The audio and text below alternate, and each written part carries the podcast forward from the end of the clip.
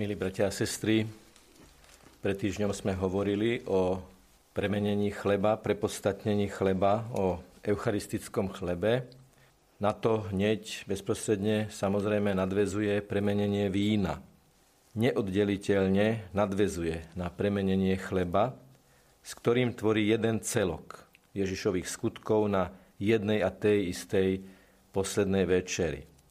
V tom istom rytme, ako chlieb, Ježiš kalich vzal, tiež vzdával vďaky a dal ho učeníkom so slovami vezmite a pite z neho všetci a tak ďalej. Čiže príjmite vnútorne do seba, zvnútornite si moju obetu. Pite, majte na nej účasť, majte účasť na mojej hostine, ktorej pokrmom a nápojom som ja sám. Príjmajúc Ježišovu krv sa v skutku stávame v tom duchovnom zmysle slova pokrvnými príbuznými. Už nás nenazýva sluhami, ale priateľmi, bratmi a sestrami. Ako by v nás kolovala, začala kolovať tá istá krv Ježiša Krista. Kľúčovými slovami, kľúčovou vetou tých slov premenenia vína je veta toto je kalich mojej krvi. Sú to slova, ktoré majú pretvárajúcu stvoriteľskú moc. Boh povedal už pri stvorení a to, čo povedal, sa stalo a bolo to dobré. Tu Boží syn, skrze ktorého bolo a je všetko stvorené, povedal a to, čo povedal, sa stalo. Víno, ktoré je symbolom mesiánskych čias, Božej štedrosti a hojnosti sa mení na Ježišovú krv. Takou prípravou na premenenie, prepodstatnenie vína na Ježišovú krv bolo, tak povediac, prepodstatnenie vody na víno v káne Galilejskej. To bol prvý zázrak, ktorý Ježiš urobil a povedzme to tak, že toto je ako keby posledný zázrak pred smrťou na kríži, keď Ježiš premieňa víno na svoju krv. V krvi sídli život. Takto verili a vyznávali Ježišovi súčasníci. Krv je identifikovaná so samotným životom, je život sám.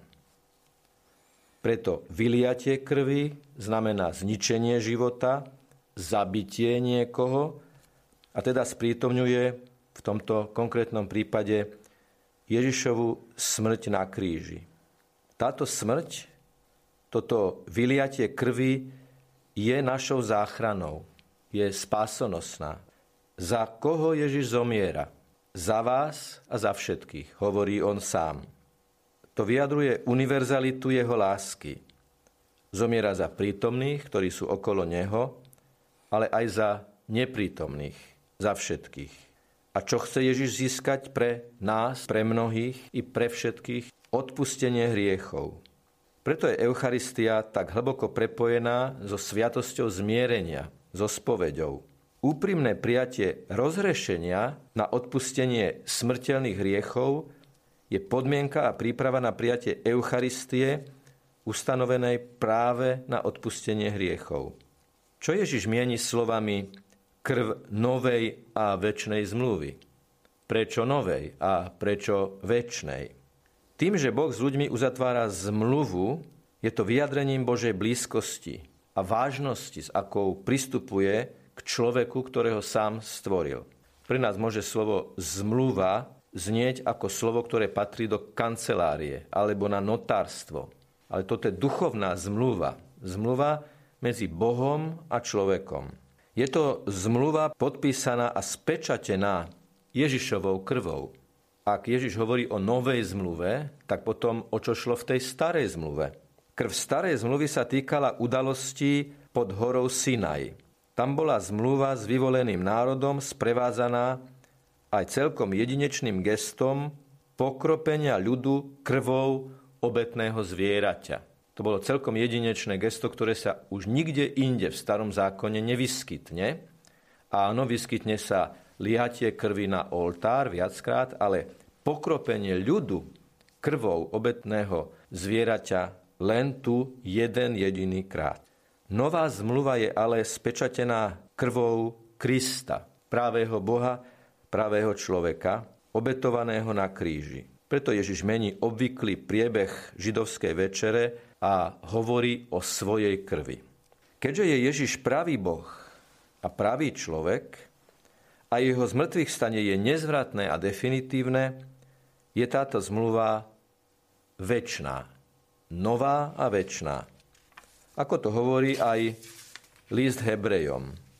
Ježiš Kristus je ten istý včera, dnes a na veky, preto je aj jeho zmluva trvalá, na veky, väčná. Preto sú slova toto robte na moju pamiatku viac ako pripomienka minulosti. Židia, keď prežívali veľkonočnú večeru, prežívali osobne a naživo znovu vyslobodenie z Egypta, preto si ku stolu aj sadali v putnickom oblečení.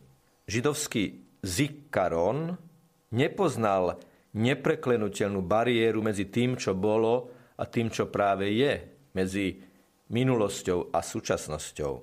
Keď teda Ježiš hovorí toto robte na moju pamiatku, robíme to teraz s vierou v Božiu prítomnosť, s vierou sprítomňujúcu moc slov premenenia, ktorým sa sprítomňuje Ježišova obeta. Odohráva sa tu. Nielen spomíname čo sa stalo pred 2000 rokmi. Ona sa znovu odohráva tajomným spôsobom. Čiže my nenapodobňujeme, my to prežívame so živým Kristom. Po premenení chleba a vína kňaz chlieb a víno pozdvihnú, pričom spravidla znie zvonček. Toto gesto zdvihnutia eucharistických spôsobov, teda chleba a vína, obohatilo liturgiu na prelome prvého a druhého tisícročia na pozadí krízy viery v skutočnú Kristovú prítomnosť v Eucharistii. Gesto malo napomôcť veriacim vidieť očami viery chlieba víno ako Kristovo telo a krv, ako premenený chlieb, premenené víno na Ježišovo telo a Ježišovú krv.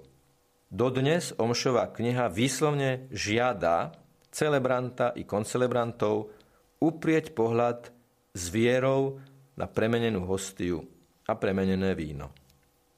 V novom pripravovanom misáli bude však jedna dôležitá zmena.